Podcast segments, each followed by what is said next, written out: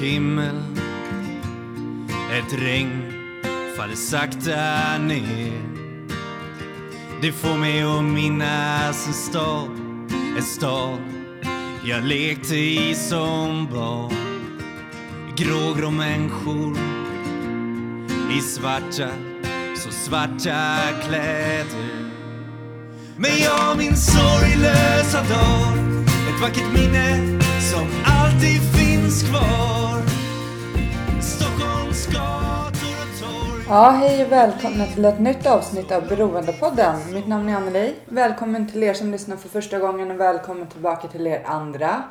Eh, Beroendepodden är en podcast om alla olika sorters beroende, missbruk, medberoende och psykisk ohälsa. Och jag som driver podden lever själv som nykter alkoholist sen eh, jag är inne på mitt tionde år. Eh, jag är en beroendemänniska men alkohol är min huvuddrog. Ni kan lyssna, om ni vill veta mer om mig så kan ni lyssna på avsnitt ett.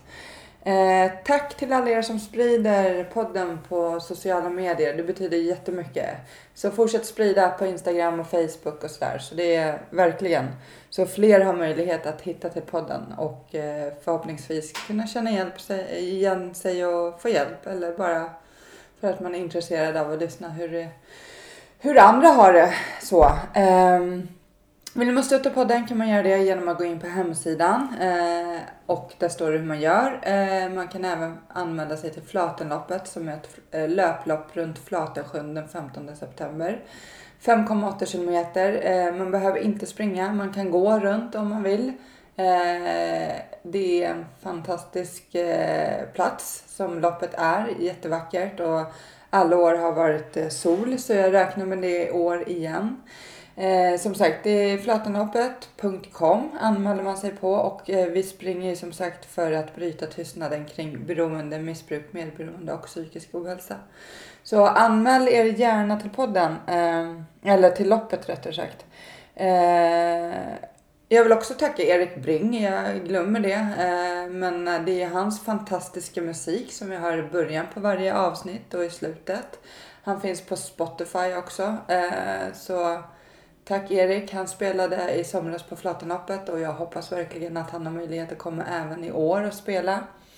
Så. Hemsidan, hjälp att få. Om du själv känner att du behöver stöd och hjälp så finns det faktiskt lite länkar på hemsidan under fliken hjälp att få. Så in och kolla där om du känner att du behöver vända dig någonstans. Så ja, nej men jag släpper in dagens eh, fantastiska gäst istället.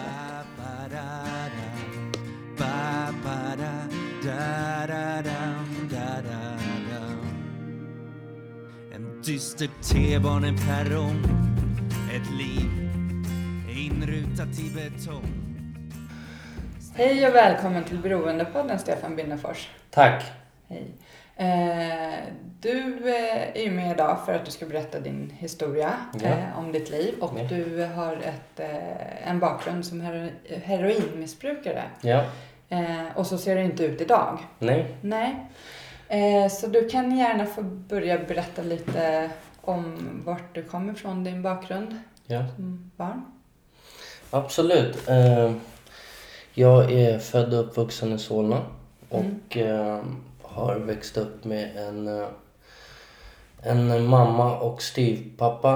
Eh, Det är min lillasysters pappa då, som, som eh, ja, har levt med min mamma fram tills bara för några år sedan. Då skilde de sig också. Eh, och jag har tre systrar. Eh, jag är den enda som eh, har den här problematiken. Eh, och eh, ja, idag lever jag, man kan väl säga som en nykter och drogfri fast jag har ju medicin då. Jag har buprenorfin. Mm.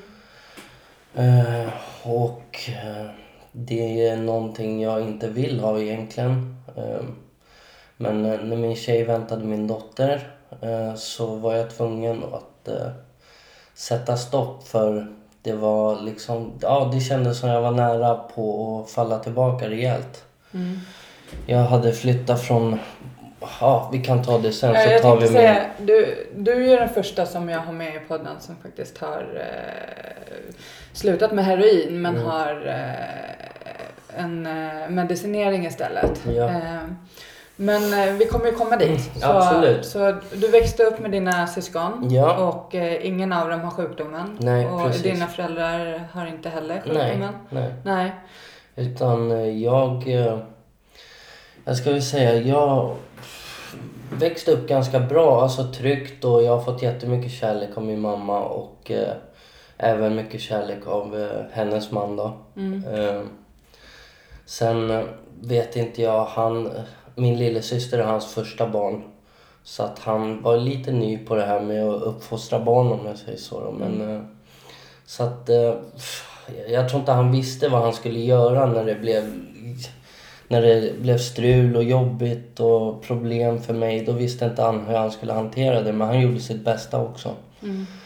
Eh, Men jag hade en bra uppväxt när jag var liten i alla fall och eh, började ganska tidigt att eh, se efter killarna i skolan. För det första så var jag ganska retad när jag var liten, alltså fram, fram till jag började i högstadiet Så har, har jag varit jävligt mobbad och trackad och retad. Inte av alla men de, de här lite tuffare och de grabbarna jag ville vara med Mm eh, var även de som trackade mig och retade mig och Mm. ja, gav mig stryk ibland. Eh, Men jag gav mig inte. Jag skulle ju vara med där och det var, jag vet inte vad det beror på men jag har alltid velat haft den tillhörigheten. Det är på något sätt något jag har saknat. Jag har alltid velat varit i smeten Mm. på det viset. Så att, eh, eh, det började väl strula i skolan. Eh, ganska tidigt började jag med tobak, eh, snus, cigaretter, tjuvröka, sexan kanske. Mm. Eh, sen hade eh, min mamma och hennes man hade ett landställe i Norrtälje. Så varje sommar så åkte jag dit. Eh, och då träffade jag en kille där. Eh, som var två, tre år äldre än mig. Och varje sommar, ena sommaren lärde han mig hur jag skulle börja snusa. Så då kom jag hem och så visade jag mina polare när jag började snusa liksom. Och lärde dem att snusa och Sen nästa sommar då åkte jag dit och visade han mig alkohol. Eh, Då var jag 13. eh, Och eh, det var en midsommarafton och jag drack vodka och cola nere vid, vid bryggan och blev, ja, blev sådär halvfull. Men ingenting mamma märkte då. Jag har en hönsmamma som är utan dess lika. Alltså hon är riktig, riktig sån här hönsmamma. Men eh, hon märkte ingenting då. Hon har aldrig märkt riktigt det här förrän det var riktigt illa då. Mm. Eh, ja men så jag cyklade hem. Jag mådde jättebra den gången och sen när jag kom hem visade jag mina polare det. Ja så började vi kröka allihopa och så var det en sommar, nästa sommar då började han eh, han boffade sån här krom. S- Sprayfärg som man sprayar i plastpåsar. Eh, så jag eh, provade det med honom. Kom hem så började jag och mina vänner boffa betongas. Mm. Och skoputs, allt möjligt. Vi drog hem på matrasten och liksom öppnade verktygsskafferiet liksom och bara drog i lösningsmedel i plastpåsarna och lyssnade på Nationalteatern. Och, Mm. Ja men det var lite oskyldigt på något vis men samtidigt var det, det är en ganska farlig grej att hålla på med. Mm. Eh, ja, nej men så det började väl lite sådär. Drack mycket på helgerna.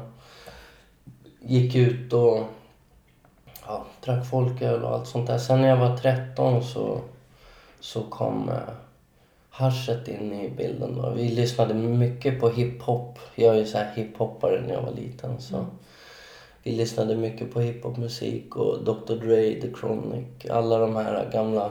Och då var det ju, de rökte ju gräs och det var det man ville göra. Det var, jag kan komma ihåg alltså redan från när jag gick i femman, sexan när jag började lyssna på den här musiken. Ännu tidigare så var det det man ville mest i världen det var att få röka gräs liksom.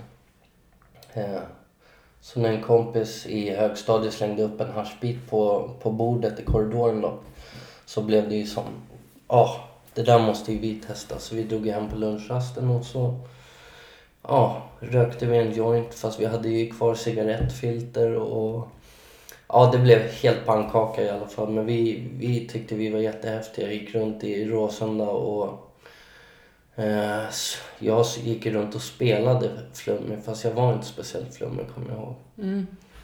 Eh, så att eh, där kom jag i kontakt med narkotika första gången. Sen var det många i, i just Råsundaskolan som knarkade väldigt mycket. Det kommer ihåg man kunde gå förbi korridoren och folk satt eh, helt rödögda och garva och man kollade in i klassrummen. Och det var mycket Rohypnol kom då också vid den tiden. Mm. Så att jag käkade väl Rohypnol första gången där också då. Eh, Rojetterna kallades de.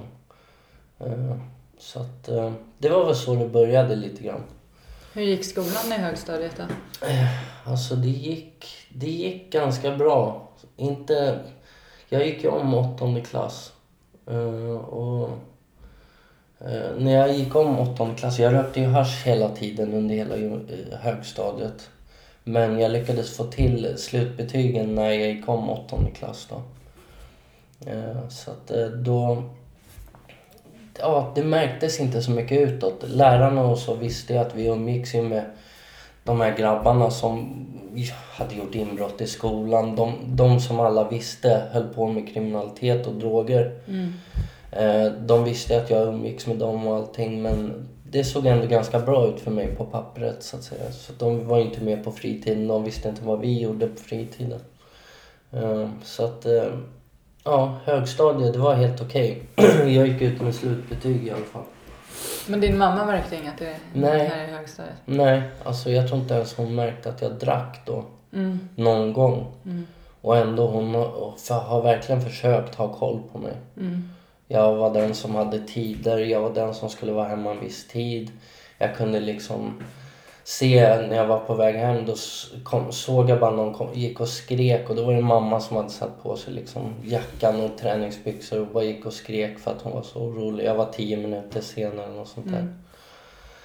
Så att hon har ju försökt, absolut. Hon har gjort allt i sin makt. Hon jobbar ju på Karolinska på akuten också så att hon har ju varit, det har gjort henne ännu mer orolig för det händer mycket där på akuten. Mm.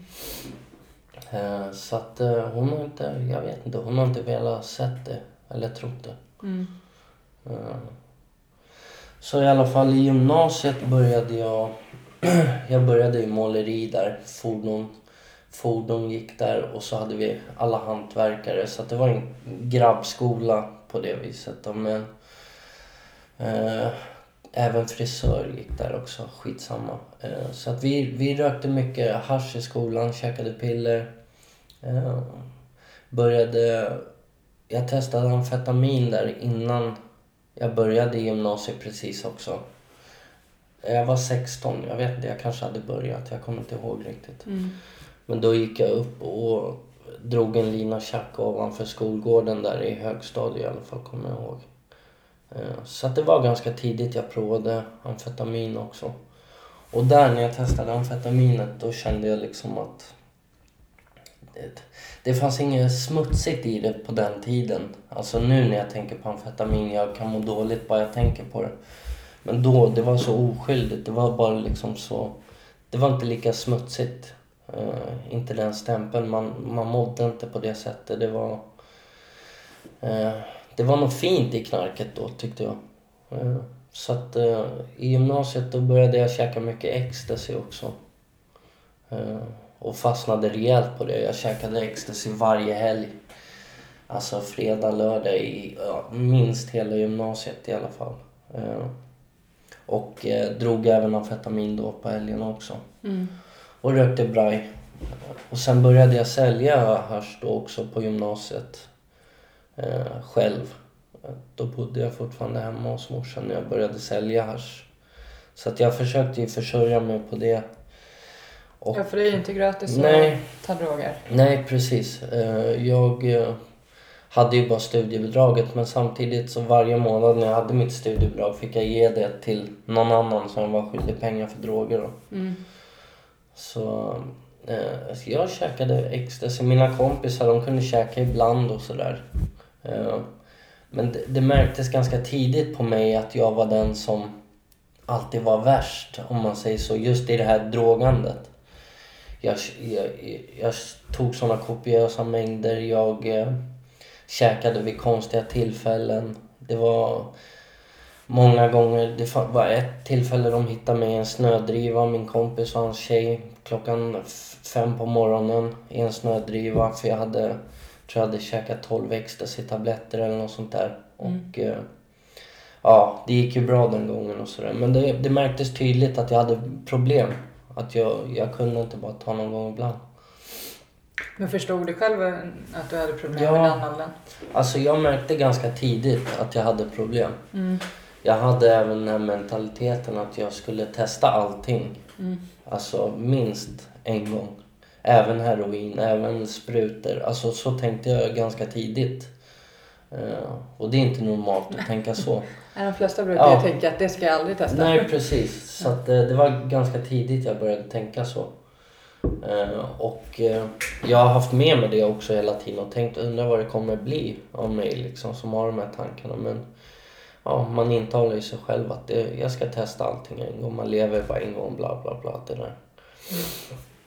Eh, så att eh, ja, mycket knark på gymnasiet vart det. Men hur gick skolan eh, där då? Alltså den, den gick hyfsat bra ändå. Jag eh, fick bra betyg i måleri som jag gick som inri- alltså hade som inriktning. Eh, men eh, matte och svenska och sånt där gick ju inget bra. Men jag brydde mig inte då för jag tänkte jag ska ändå jobba. Jag får jobb efter gymnasiet som målare. Jag behöver inte de här betygen och så. så det, det gick ändå hyfsat bra. Jag drog ihop så att jag fick en yrkesutbildning. Mm. Och eh, började även jobba direkt efter gymnasiet på min praktikplats som jag hade gått. Eh, och när jag började eh, på mitt jobb som målare då, eh, då hade även kokainet kommit in i bilden. Som blev en stor kärlek till mig. Alltså jag kan fortfarande än idag känna att kokainet kan ge mig såna sug som inte ens heroinet ger. Mm. Mm. Eh, Såna fysiska små korta sug som gör att jag nästan mår illa liksom och börjar skaka. Det kan jag få även idag. Eh, Men tidigt så fastnade jag för kokainet. Det är nästan så här att varje drog jag testat så har jag fastnat ordentligt och så har jag hållit på med den. Men kokainet har alltid funnits med i min bekantskapskrets jämt. Det är liksom ganska normalt Mm. att folk tar kokain. I alla fall bland dem jag umgicks. Mm. Eh, Men jag tidigt började jag... Jag var på en fest och eh, jag visste att killen som hade festen Eh, han sysslade med att skjuta i sig kokainet. Och jag tror jag, tror jag var 18 då. Eh, så jag tjatade ju på honom. Mitt kokain hade tagit slut så jag tjatade på honom och frågade om jag inte kunde få testa att skjuta då. Eh, och han gick med på det till slut. Och så drog jag in med kokain i, med hans verktyg då, i, på en toalett där på festen. Eh, och ja, det var inte så mycket jag tog så att jag, jag blev inte speciellt påverkad men jag hade ändå tagit det steget och det är ett ganska stort steg att ta. Speciellt när ingen av mina vänner höll på med sprutor. Det är ingen som... Jag visste, jag visste några kompisar som höll på med det men det var ingen i min bekantskapskrets som tog sprutor. Det var liksom absolut inte. Men redan där, jag sprängde den gränsen ganska fort. Sen så ja, höll det på sådär. Jag fick ett jobb i alla fall. Skötte det ganska bra. Eh, försökte... Jag har alltid försökt liksom tillhöra någon sorts gruppering eller liksom vilja vart... Jag är en jävligt snäll kille, omtänksam. Men jag har alltid försökt vara lite tuff, hård. Eh, Slagits mycket. Jag har slagits jättemycket under min uppväxt. Eh, vi gick ut på helgerna, vi slogs. Eh, jag fick mycket stryk, lika mycket stryk som jag har slagit folk. Eh, men jag vet inte vad det där beror på. Men jag har även försökt hänga med fotbollshuliganerna och slagits där. Även fast jag aldrig har varit med i något sånt där så har jag alltid försökt söka den här gemenskapen på något sätt. Mm. Som jag har saknat då. Men just eh, våld och fotbollsvåld och så, det vet Mm. man ju att det också blir som en drog för Ja. väldigt många, den här kicken liksom. Absolut. Eh, Ja, det, så kanske det var för mig också. Jag har alltid varit en sökare på det sättet. Och, eh, eh, men i alla fall, jag lyckades få jobb och flyttade hemifrån. Min morsa hade fortfarande inte... Jag tror hon hade haft sina aningar. Jag har ju kommit hem ganska väck många gånger. På min 18-årsdag käkade jag sån här eh, blåvita Rohypnol-kapslar. De fanns under en period så jag slängde in mig sex sådana när jag fyllde 18. Och blev helt, alltså, helt medvetslös liksom och kom hem dagen efter och man är ju inte så snygg dagen efter på den där heller. Eh, Så att, och har skrapsår i ansikte och liksom trasiga kläder, somnar med cigaretten, det har börjat brinna i jackan. Och, eh, så att hon har ju märkt att någonting har, har inte varit, stått rätt till. Mm. Eh, Men hon, min mamma du vet, hon vill, hon vill så gärna att det går bra för mig och har alltid velat och gjort allt i sin makt för att det ska ha gått bra för mig. Så att eh, jag tror hon ville inte se helt enkelt. Mm. Sen när jag fick flytta hemifrån då fick jag flytta hem till min storasyster. Hon hade skaffat en lägenhet och bodde där med sin dotter som var, vad kan man ha varit, fyra år. Så jag fick flytta hem dit medan jag jobbade. Mm.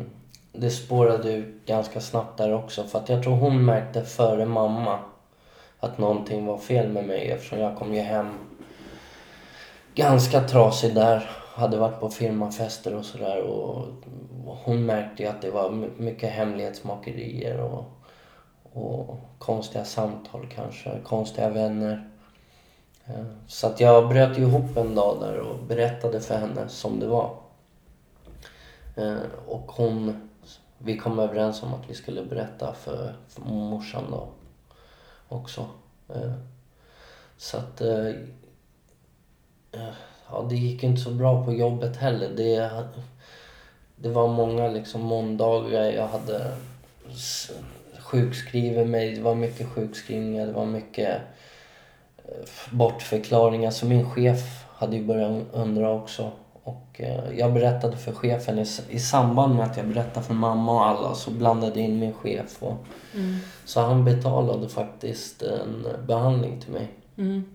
som hette Step One tror jag. Mm. Eh, Det låg inne i stan i alla fall. Det är, ett, är det tolvstegsinriktat? Ja, ja.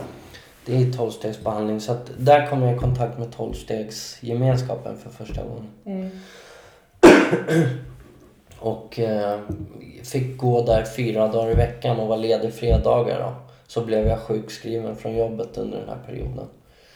Men jag gick ju dit och jag försökte och jag satt där och ljög i grupperna och, och eh, han, han som höll i det där då, Jarmo hette han, jättefin kille. Han har verkligen försökt hjälpa mig. Ehm, han försökte tuta i mig antabus innan jag gick och ja, jag spydde upp den i trappen och du vet, höll på. Så att, eh, det, det gav ju inte mig någonting men samtidigt sådde det ett litet frö i mig. Ehm, och det kan jag tänka, alla ställen jag har varit på, någonting har fastnat varje gång. Som, som säkert har gjort att jag... Jag blev medveten om mina problem mycket mer när jag hade gjort den här tolvstegsbehandlingen så att det var inte lika lätt att knarka på det. Mm. Eh, Jag, jag visste att jag var så sjuk som jag var. Så att då, då kändes det värre att knarka. Eh, Ja, så att jag gjorde klart den där behandlingen, fortsatte jobba, fick en egen lägenhet. Eh, andrahandslägenhet då. Men hur mådde du under den, eh, under den här perioden, tänkte jag säga, under ditt liv? Ja, hur har alltså, du mått liksom? jag har alltid haft en oro i bröstet. Mm. Alltid. Det har jag än idag fortfarande. Alltså jag har alltid känt en, en oro i bröstet. Och jag kan ibland känna att det är samma oro som jag hade när jag var retad när jag var liten. Samma oroskänsla när jag gick till skolan och blev trackad, retad. Mm. Den känslan har jag burit med mig hela livet. Så att jag tror det är mycket på den jag har knarkat Mm. eh, och flytt. Eh, Så att jag, jag har försökt, jag har inte mått bra, det ska jag inte säga. Mm. Jag har mått bra i perioder när, det, när jag har haft mycket knark eller Mm. mycket pengar eller... Nu ska jag inte säga att jag har gjort mycket pengar för jag har knarkat upp alla pengar jag har gjort. Jag har försökt på... Jag har varit kriminell. Eh, Jag har aldrig varit en lyckad kriminell. Mm. Jag har sålt jättemycket knark. Jag har knarkat upp allt. Jag har liksom aldrig gjort några pengar på det sättet utan... Eh, så att, nej men jag har mått jävligt dåligt. Hur har det varit med ångest då? Har du haft några... Ja, det har jag ju fortfarande än idag. Nu har det blivit mycket bättre. Eh, Jag har inte lika, lika djupa dippar. Mm. Men eh, jag, må, jag mår inte helt bra, det ska jag inte säga. Mm. Och det kommer inte jag göra förrän jag blir helt fri ifrån det här. Mm. Även ta bort min medicin och ta tag i mina problem från början. Mm. Och det vet jag, det har jag ju lärt mig med, med tiden att det är så det funkar och det är så alla människor funkar. Man måste ta itu med problemen. Eh, Så att... Ja, nej det, det är som det är men jag ska ta tag i det sen. Men du, du var på behandlingen och så Ja. fortsatte du ditt liv och du var inte riktigt redo att sluta. Nej, än. nej. Och, och du har ju som sagt en kriminell bakgrund. Mm. Eh, som jag tänkte höra, för du har ju varit med i... Supportergrupperingar. Ja, Eh, Men alltså det här kom in lite senare. mm, Eh, Jag började... När jag var 22, 23 någonstans kom jag... Nej, första gången jag tog heroin var jag 19 tror jag. Mm. Nästan säker på. Och då hade jag också tagit på eget initiativ. Eh, Vi hade varit inne och festat inne i stan, jag och mina kompisar som vanligt. Och eh, jag drog, fick ett infall. Varje helg så fick jag ett infall. Jag drog ifrån alla och fixade knark liksom. mm, Eh, Jag brukade gilla att köpa knark, åka hem och vara själv och knarka. Dra ner persiennerna. Men då hade jag bestämt mig för att jag skulle få tag i heroin. Eh, så jag åkte till Plattan, träffade en kille där. Eh, gav han alla pengar jag hade och han gav mig heroin. Och bra heroin var det också. Eh, så jag snortade in med det och åkte hem sen. Och mådde jättebra. Alltså då kände jag verkligen, det här är någonting som amfetaminet och kokainet det har inte tagit bort den här oron riktigt. Mm. Eh, Den har inte fått mig att känna mig tillfreds eller bli lycklig. Men heroinet fick mig verkligen att känna mig... Har jag det här i mig då, då, då är jag hel liksom. mm, Eh, Så jag testade det eh, och det var första gången jag kom i kontakt med det. Sen fanns ju inte det i min krets på, heller på det sättet. Men jag började umgås lite mer med de här... Kände ju några äldre eh, som hade börjat med hårset. Eh, så att jag började försöka hänga lite med dem.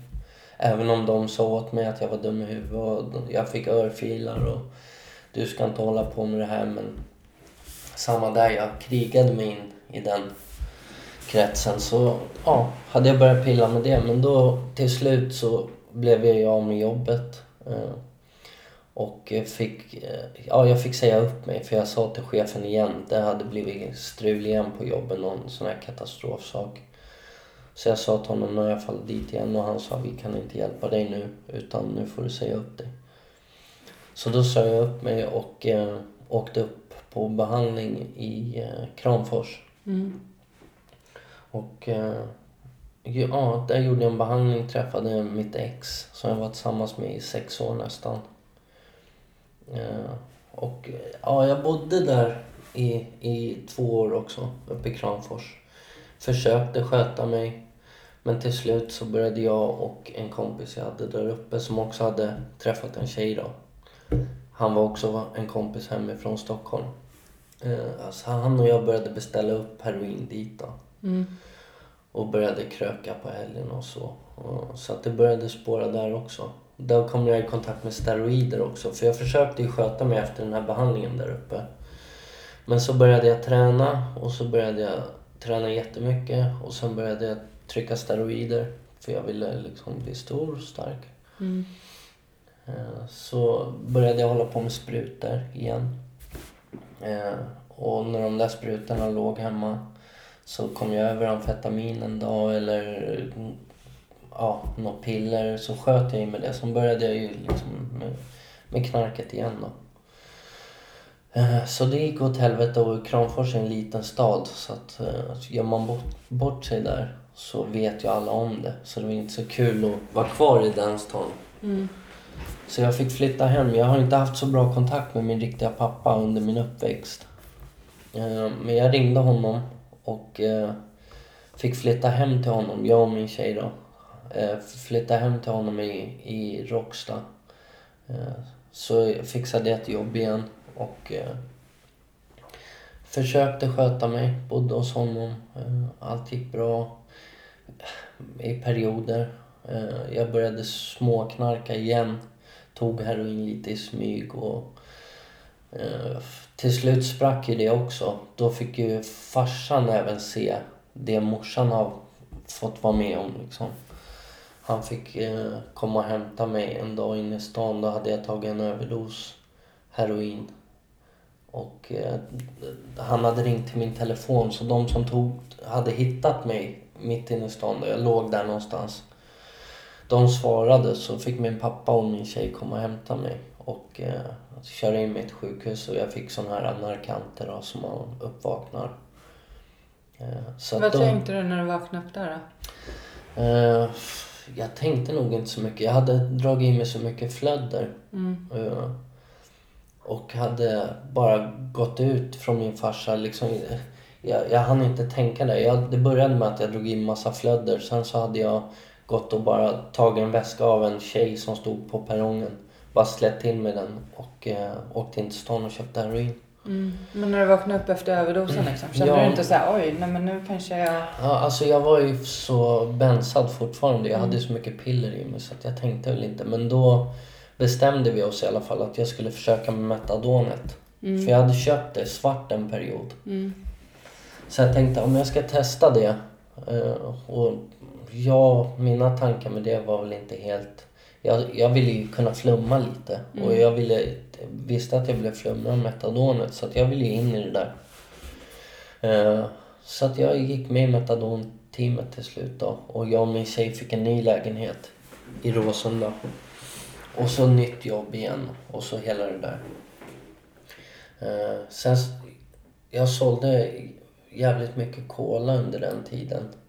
Eh, som jag knarkade upp, absolut. Men jag, jag höll på med, jag, jag var kriminell då. Sålde mycket knark och, och umgicks även med en del personer som var grovt kriminella. Och, eh, men jag försökte sköta mig. Jag jobbade och ville någonstans ändå ha ett vanligt liv. Men i och med att jag knarkade, tog steroider, så var jag i den där smeten hela tiden.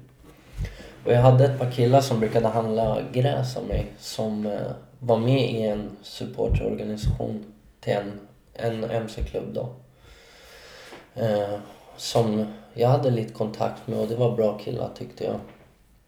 Så blev jag rånad i min trappuppgång eh, av tre killar eh, som körde upp en pistol i min mun. Eh, och eh, rånat mig på 10 gram kokain tror jag det var. Det var inte så mycket men eh, det var förnedrande att bli rånad på det sättet. De tryckte upp den i ansiktet på mig och in i munnen och liksom skulle in i min lägenhet och ehm, in hos min tjej. Men de, de lyckades ju aldrig med det utan de fick det jag hade stashat i en blomkruka där i närheten. Ja, men du säger förnedrande, jag tänker så här, få en pistol i ansiktet. Ja, alltså absolut. absolut. Jo, men efteråt, det, det är klart. Hur påverkar inte det en som person? att Jo. få- Eh, det, Men du kanske var rätt så avstängd? ja, jag var ju det. Ja. Jag ska inte stå och säga ah, nej, men jag tyckte inte det var jobbigt. Mm. Men just då så var det mer förnedrande. Ja. Mm. Eh, sen självklart var jag rädd, efteråt Mm. och tyckte fan jag hade kunnat bli skjuten. Men just då var jag mer rädd att de skulle komma in hos min tjej. Mm. och utsätta henne för något liksom. Så att jag tänkte, ja. Eh, Men då i alla fall bestämde jag mig. Jag hade ju kompisar då som, som jag litade på så, men det var ingen som ville kliva i på det sättet. Alltså som skulle kunna tänka sig att hämnas eller eh, köpa en pistol själv. Och, eh, så att jag snackade med de här grabbarna som eh, var med i den här klubben då, och bestämde mig för att gå med där. Mm. Så att jag började där som pro, provmedlem hette det där. Och eh, ja, jag, jag, jag gillade dem och de stöttade mig mycket. De ville absolut inte att jag skulle knarka som jag gjorde. Och eh, jag fick den här bekräftelsen som jag behövde just då. Och eh, trodde att det skulle bli min räddning. Eh, på något sätt tänkte jag Alltså all, alla som är med i de här grupperingarna och så är ju inte kriminella. Eh, många är det men alla är inte det. Och vill du inte vara det behöver du inte vara det. Eh, men jag, jag känner en trygghet i det där. Så att eh, jag, jag hade ju metadonet då också och det var jag öppen om. Eh, och, men det gick ju käpprätt åt helvete också till slut för att jag Ja, jag började mm, injicera jättemycket av mitt kokain som jag sålde. Så jag kunde gå hem efter jobbet, även på jobbet. Injicera kokainet är på en helt annan nivå än att snorta det. Alltså det blir ju... Om man säger de som sitter i USA och röker crack. Alltså det här är exakt samma sak, om inte värre, att injicera. Eh, Så att jag var jättefast i det och gi- gick ju alltid minus på mina redisar och sådär. Att jag fick, jag blev istället för att jag skulle tjäna 50 000 så gick jag minus 10. Eh, Så att, eh, ja, till slut så brakade det där med. Jag fick en psykos, kommer jag ihåg. Blev av med lägenheten. Fick en, jag tror jag hade tagit amfetamin just den gången men jag fick en redig psykos på flera veckor. Eh, och eh, min mamma och, och alla var ju inblandade i den där för att jag cyklade hem till min mamma under den här psykosen. Och eh, hon ringde ju polisen för hon visste inte vad hon skulle göra med mig. Jag var helt av banan, helt psykotisk. Men jag var trevlig och snäll och allt sånt där men jag var ju inte med. Hon märkte att någonting är fel och hon ville hjälpa mig så hon ringde polisen. Eh, och de körde mig till psyket och eh, ja, sen åkte jag nog på behandling igen. Eh, jag har varit på väldigt mycket behandlingar. Eh, men då åkte jag på behandling till eh, Ja, jag tror det var i Norrland igen jag åkte upp. Nej, Östersund. Skitsamma, jag kommer fan inte ihåg vart det var jag... Ja. Eh, Ja, men jag åkte i alla fall upp på en behandling igen då. Eh, undrar vart det var någonstans. Det är nästan svårt om jag inte vet var det var. Ja, skitsamma. Jag åkte upp på, på behandling. Mm. Eh, och eh, fick en time-out från klubben då. Mm. Eh, och berättade även för dem vad som hade hänt. Nej, så här var det. Jag fick kontraktsvård. Jag blev dömd. Mm. För jag hade... En dag så hade jag vaknat upp bara och inga pengar till hyran, ingenting. Så jag hade gått ut och, och rånat en kiosk. Helt sådär. Eh, bara rånade en kiosk och åkte dit på det sen på DNA. Mm. Eh, och då blev jag Hur dömd. rånar du kiosken? Om jag Eh, frågar det. Ja, alltså jag... Jag tog på mig kläder en dag och ombyte och st- stack iväg och hade en, en pistol med mig som var... Den var inte provskjuten, men det var 9 mm kulor i den. Eh, Och jag... eh, Ja, tog med mig den för jag tänkte att den ska inte jag få använda. Eh, Men jag blev ju övermannad i den där kiosken av en 70-årig gubbe som drog en snöskottaspade rakt i ansiktet på mig mitt under rånförsöket. Och jag kan säga så här, jag märkte att pistolen inte fungerade i affären. Det var bra att den inte Ja, fungerade. precis. För att det hade förändrat mitt liv idag. Jag hade liksom, ja, det hade förstört allt för mig. Eh, så att, eh, ja, i alla fall jag torskade på den där grejen och så åkte jag upp till, eh, till Gävle och gjorde en behandling. På, på K-rehab hette det, skitsamma vad det hette. Men det behandlingshemmet var, alla knarkade där. Det var Mm. liksom ett medicinställe om man säger så. Okej. Alla fick mediciner, man kunde ha Metadon och Sub och man kunde ha... Eh, ja, det fanns hur mycket knark där som helst. Och man kunde lura pissproverna och sådär. Så att det var ju bara ett enda stort knarkande. Mm. Till slut blev jag utkickad därifrån och fick åka... Man, man får så här tre nämndevarningar. Eh, Jag hade ju fått ett och ett halvt års fängelse som blev omvandlat till kontraktsvård. Eh, Så att missköter jag mig då på den här behandlingen tre, mer än tre gånger så omvandlas eh, tiden och blir till fängelsedom istället då. Mm. Eh, Men jag misskötte mig två gånger och sen så eh, tredje gången då fick jag åka upp till ett nytt ställe som låg i Östersund. Eh, och där försökte jag verkligen, jag gjorde en bra behandling. Bodde ett tag där uppe, sen flyttade jag hem igen och tillsammans med min tjej, mitt ex då. Eh, och försökte på nytt att sköta mig, gick även tillbaka till klubben. Eh, Men då hade de bytts till en annan klubb då. Mm. Så jag följde med till den klubben automatiskt. Eh, Och ja, jag försökte. Jag tror jag tog ett återfall det första jag gjorde när jag kom hem i smyg. Eh, Jag tog heroin tror jag.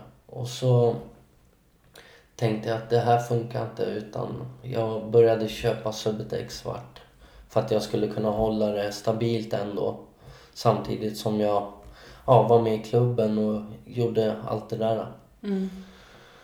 Eh, Så att, eh, ja, jag försökte. Det gick hyfsat bra. Ehm, till slut gjorde jag bort mig där också. Ehm, och jag ville ju liksom inte vara oärlig mot mina vänner som jag hade där och då. Även om det var jobbigt för att jag, jag skämdes så in i helvete varje gång jag tog återfall. Just, just speciellt för dem, för att de brydde sig verkligen om mig. Det var bra killar.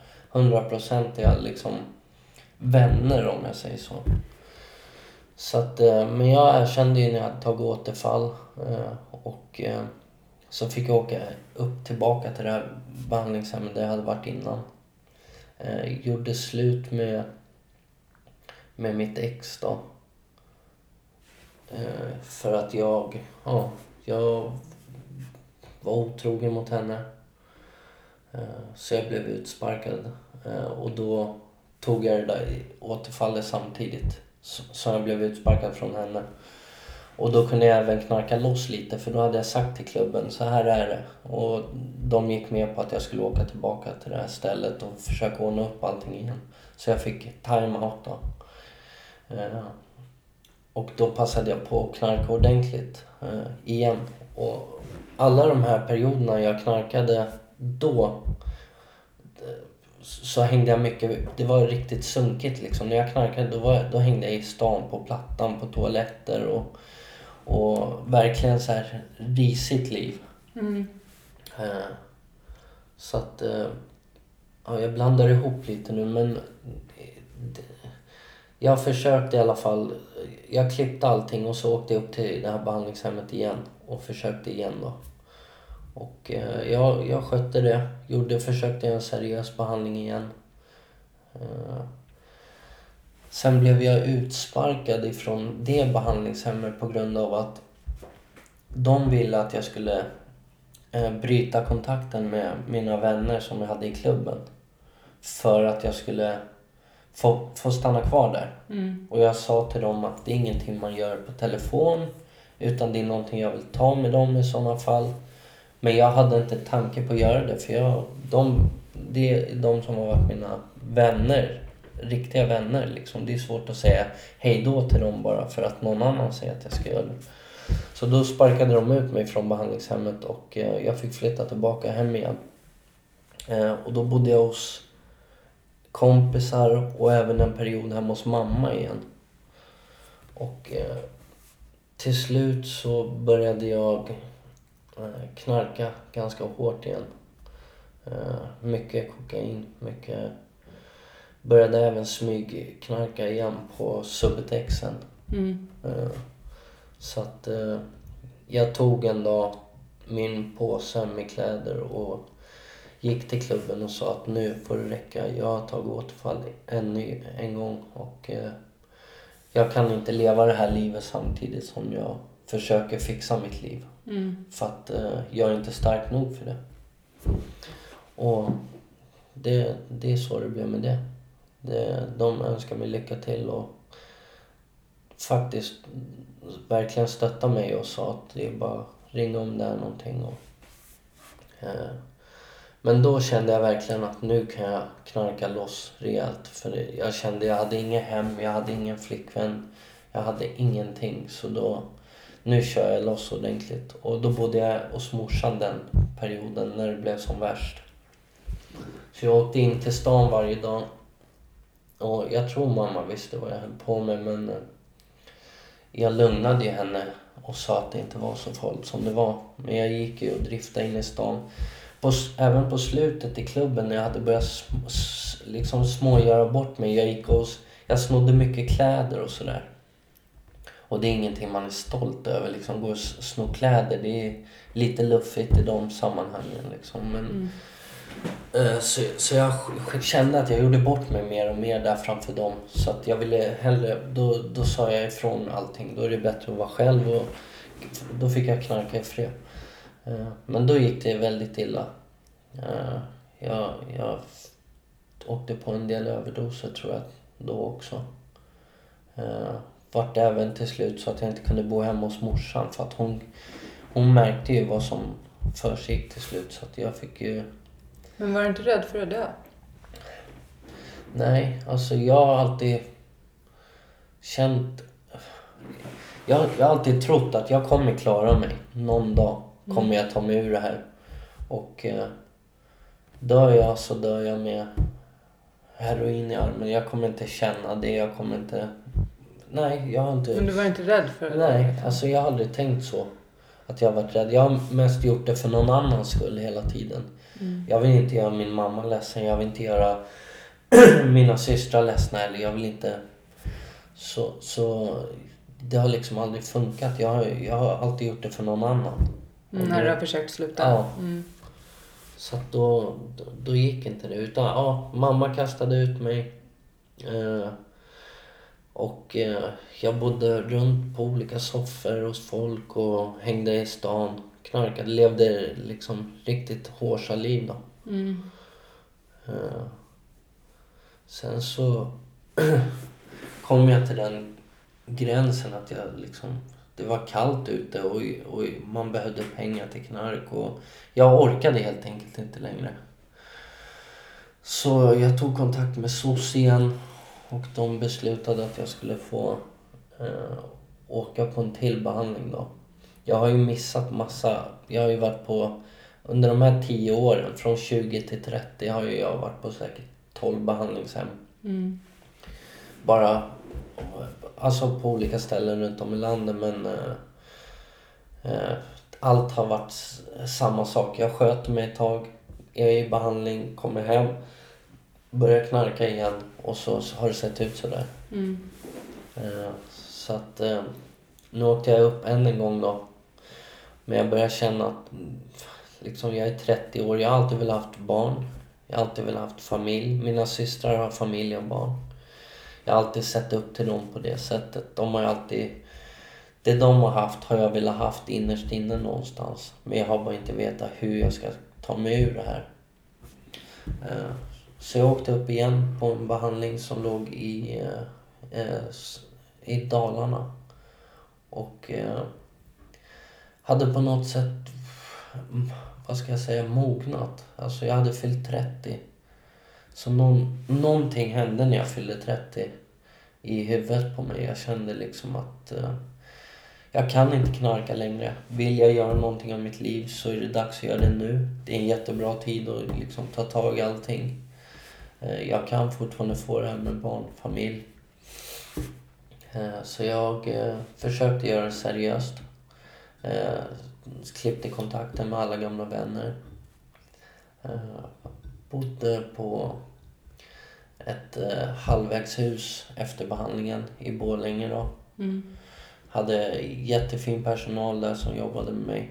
Eh, Och träffade även där, tog, alltså jag träffade min nuvarande tjej då. Mm.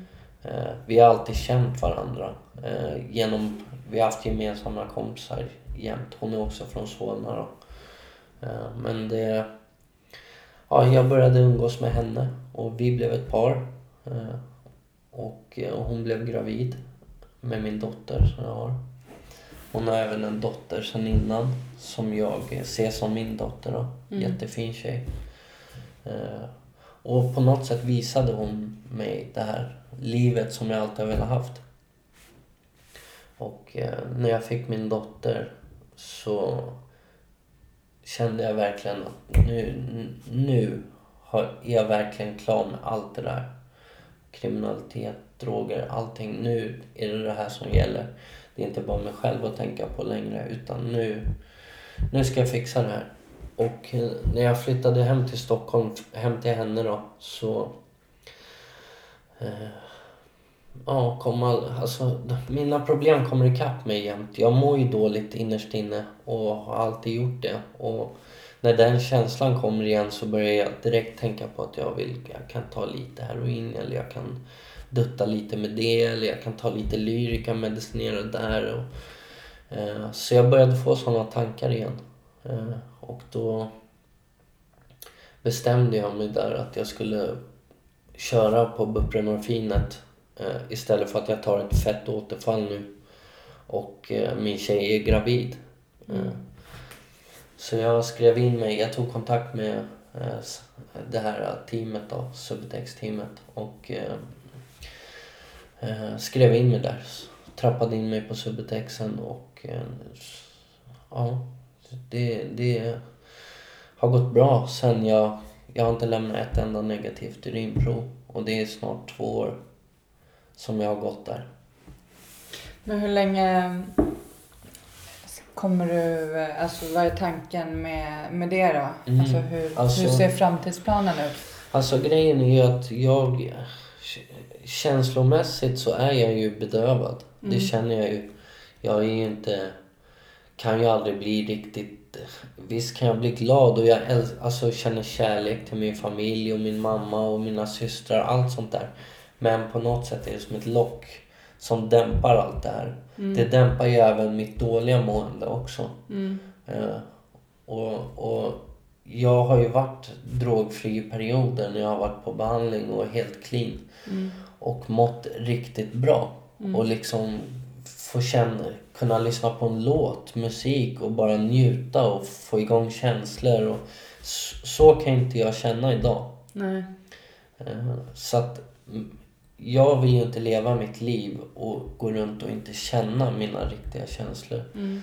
Så att någon dag när tiden är rätt och eh, jag kan ta liksom en sjukskrivning och eh, ha en bra plan framöver. För jag vet att det här med programmet, 12 steg, det funkar. Alltså det är jag hundra på. Jag känner så många som liksom verkligen har fixat det på grund av det. Eh, Så att planen är att jag ska lägga av med det här den dagen allting klaffar och eh, ha en, plan och börja gå på möten igen och allt sånt där. Eh, För, hur jag, eh, för att när man slutar med en sån medicinering så eh, blir det en rätt så ja, svår avgiftning. absolut. Ja, ja, ja. Som är lika tuff, om inte tuffare än heroin. Mm, mm. Är det det som skrämmer nu eller är det... Nej, alltså jag har ju, jag har ju haft både Metadon och Subutex i perioder. Och bara åkt upp i skogen och tänt av på något behandlingshem. Och det, är- det är jättetufft. Eh, Men det är, det är tufft ett par månader. Mm. Lägger du av med heroinet så är du dålig en vecka. Mm. Två, ja kanske en månad totalt om allt psykiskt och allting. Mm. Buprenorfinet, Subutexen som jag har, två, tre månader i alla fall innan du liksom orkar gå och jobba, innan du orkar ta tag i saker. Har du ett barn också då, eller två barn, då måste du ha en planering för det här. Det går inte bara att tända av en månad och sen ska jag börja jobba igen utan jag måste planera det här ganska stegvis rejält liksom så att det funkar. Eh, Men absolut vill jag ju bli fri. Alltså, jag vill ju bli lycklig på riktigt. Och få känna det här som alla som är nyktra känner. Eh, s- Så det finns med i planeringen. Jag måste bara hitta rätt dag och ta tag i det. Ehm, vad tänkte jag på? Ja, så du, eh, så du har varit eh, fri från dina andra droger, heroin och så, Mm. nu i två år. Ja, Typ. snart två år blir det. Ja. I, I februari, mars, mars Mm. tror jag. Det är två år. Men, eh, ja. Då har jag varit... Och det är ju grymt. Ja, absolut. Men, eh, Men är du rädd att falla tillbaka på... För det, Nej. du har ju varit rätt så tung missbrukare. Alltså. ja, jo, Och- det har jag varit. Men eh, det är någonting som är annorlunda den här gången. Och jag tror mycket... Man, ska ju absolut inte göra det här för någon annans skull. Mm. Men i och med barnen jag har, min tjej och min familj nu. Eh, så är steget ganska långt ifrån att jag skulle... Det, det är för mycket konsekvenser om jag säger så. Skulle jag tända på idag, lämna ett negativt prov på, på, på teamet så skulle jag bli av med jobb. Eh, jag skulle bli av med... Alltså SOS skulle få reda på det. Eh, mina, min, mina barn skulle påverkas av det hela och det steget eh, eller det gör att steget blir lite längre för mig. Alltså jag kan ha tankar absolut och bli sugen men för att jag ska göra verklighet av det, det är en ganska lång bit. Mm. Så att eh, jag är inte orolig så. Mm. Det är jag inte. Men eh, samtidigt går man runt och mår dåligt eller inte mår bra en period så blir det värre och värre så börjar det bli farligt. Mm. Jo men absolut. För folk har barn, folk knarkar ändå. Ja. Så är det ju. Ja. Eh, Men så fint liv som jag har idag jämfört med vad jag haft och kasta bort det bara för liksom knark. Det, jag kan inte göra det misstaget liksom. Mm. Jag skulle aldrig förlåta mig själv igen. Mm. Och jag har sagt det också, min dotter, mina döttrar, de ska inte växa upp med det här. Inte ens lite grann. Utan de ska ha det här rent från början. Mm. Eh, Så att eh, jag, jag tror att det, kommer gå bra. Eh, Mm. Det gäller bara som sagt ta tag i den här biten med medicin men Mm. det kommer. Mm. Det kommer gå bra. Ja, Och jag... Eh, du får höra av dig sen och berätta hur det Mm. går absolut. med den biten. Och eh, tack så jättemycket att du kom hit och delade med dig av din Ja. historia. Och lycka till i framtiden. Tack.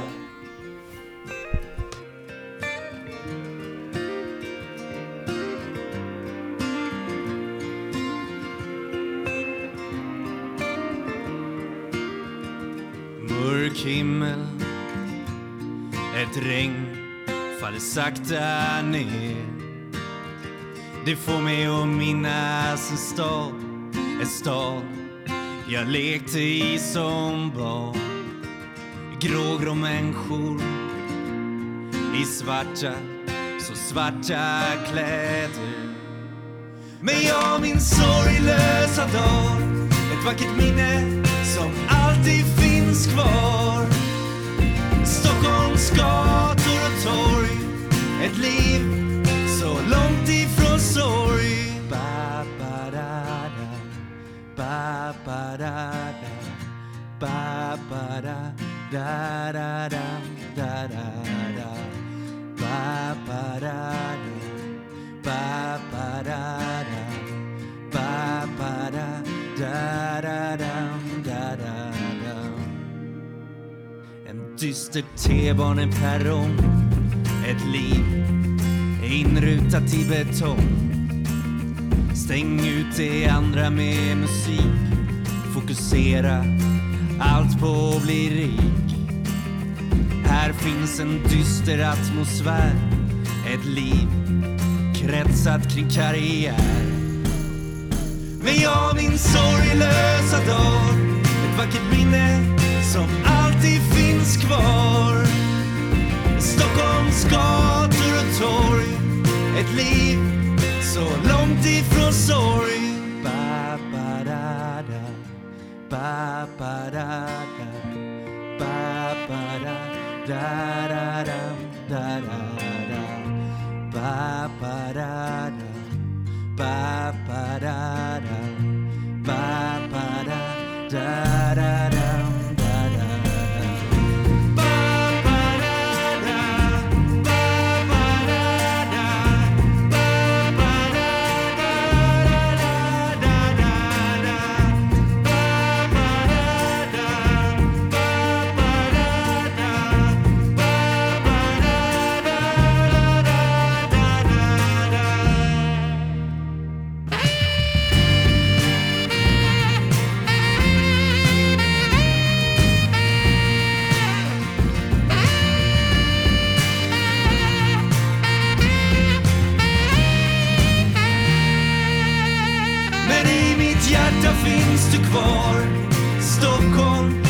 drömmer